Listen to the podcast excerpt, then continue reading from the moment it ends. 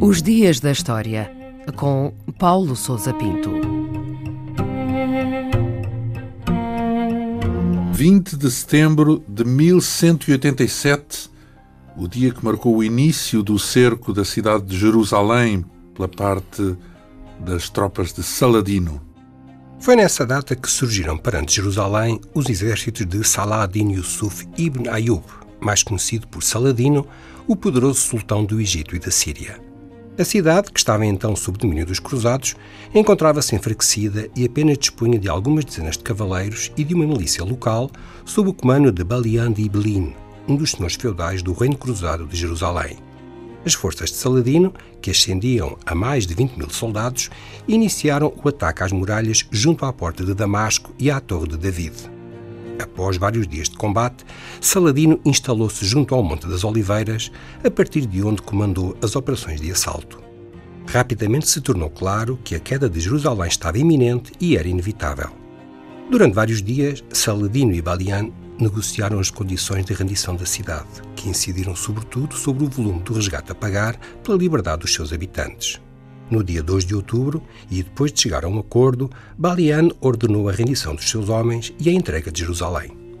E como é que se explica a facilidade com que Jerusalém acabou por se render a Saladino?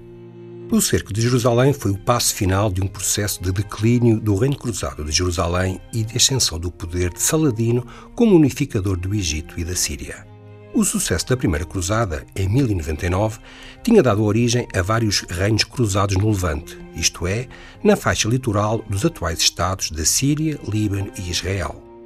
O mais importante era Jerusalém, mas as rivalidades e conflitos que dividiam os vários condados e fações da nobreza feudal permitiram ao novo sultão do Egito, Saladino, ganhar progressivamente terreno e obter diversas vitórias no campo de batalha.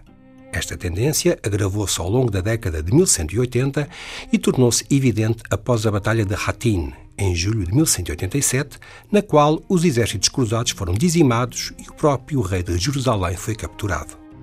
As cidades portuárias da região, como Acre, Jaffa, Sidon ou Beirute, caíram rapidamente nas mãos de Saladino, que decidiu avançar sobre Jerusalém.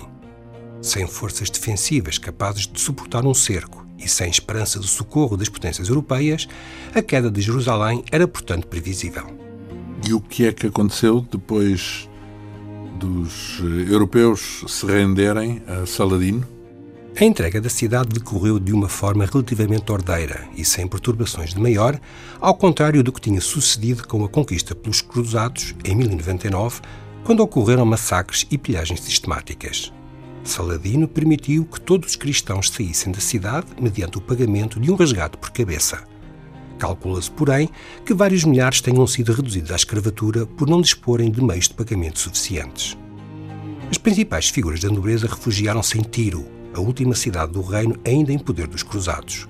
A queda de Jerusalém causou grande comoção na Europa Católica, mas foi aplaudida pelo imperador bizantino porque os cristãos da Igreja Ortodoxa gozavam de maior liberdade nos domínios de Saladino do que nas possessões dos cruzados. Dois anos mais tarde, teve início a Terceira Cruzada, liderada pelos reis de Inglaterra e França e pelo imperador do Sacro Império, mas não conseguiu reconquistar Jerusalém. A cidade só voltaria ao controle de uma potência ocidental em 1917, quando foi tomada ao Império Otomano pelas tropas britânicas.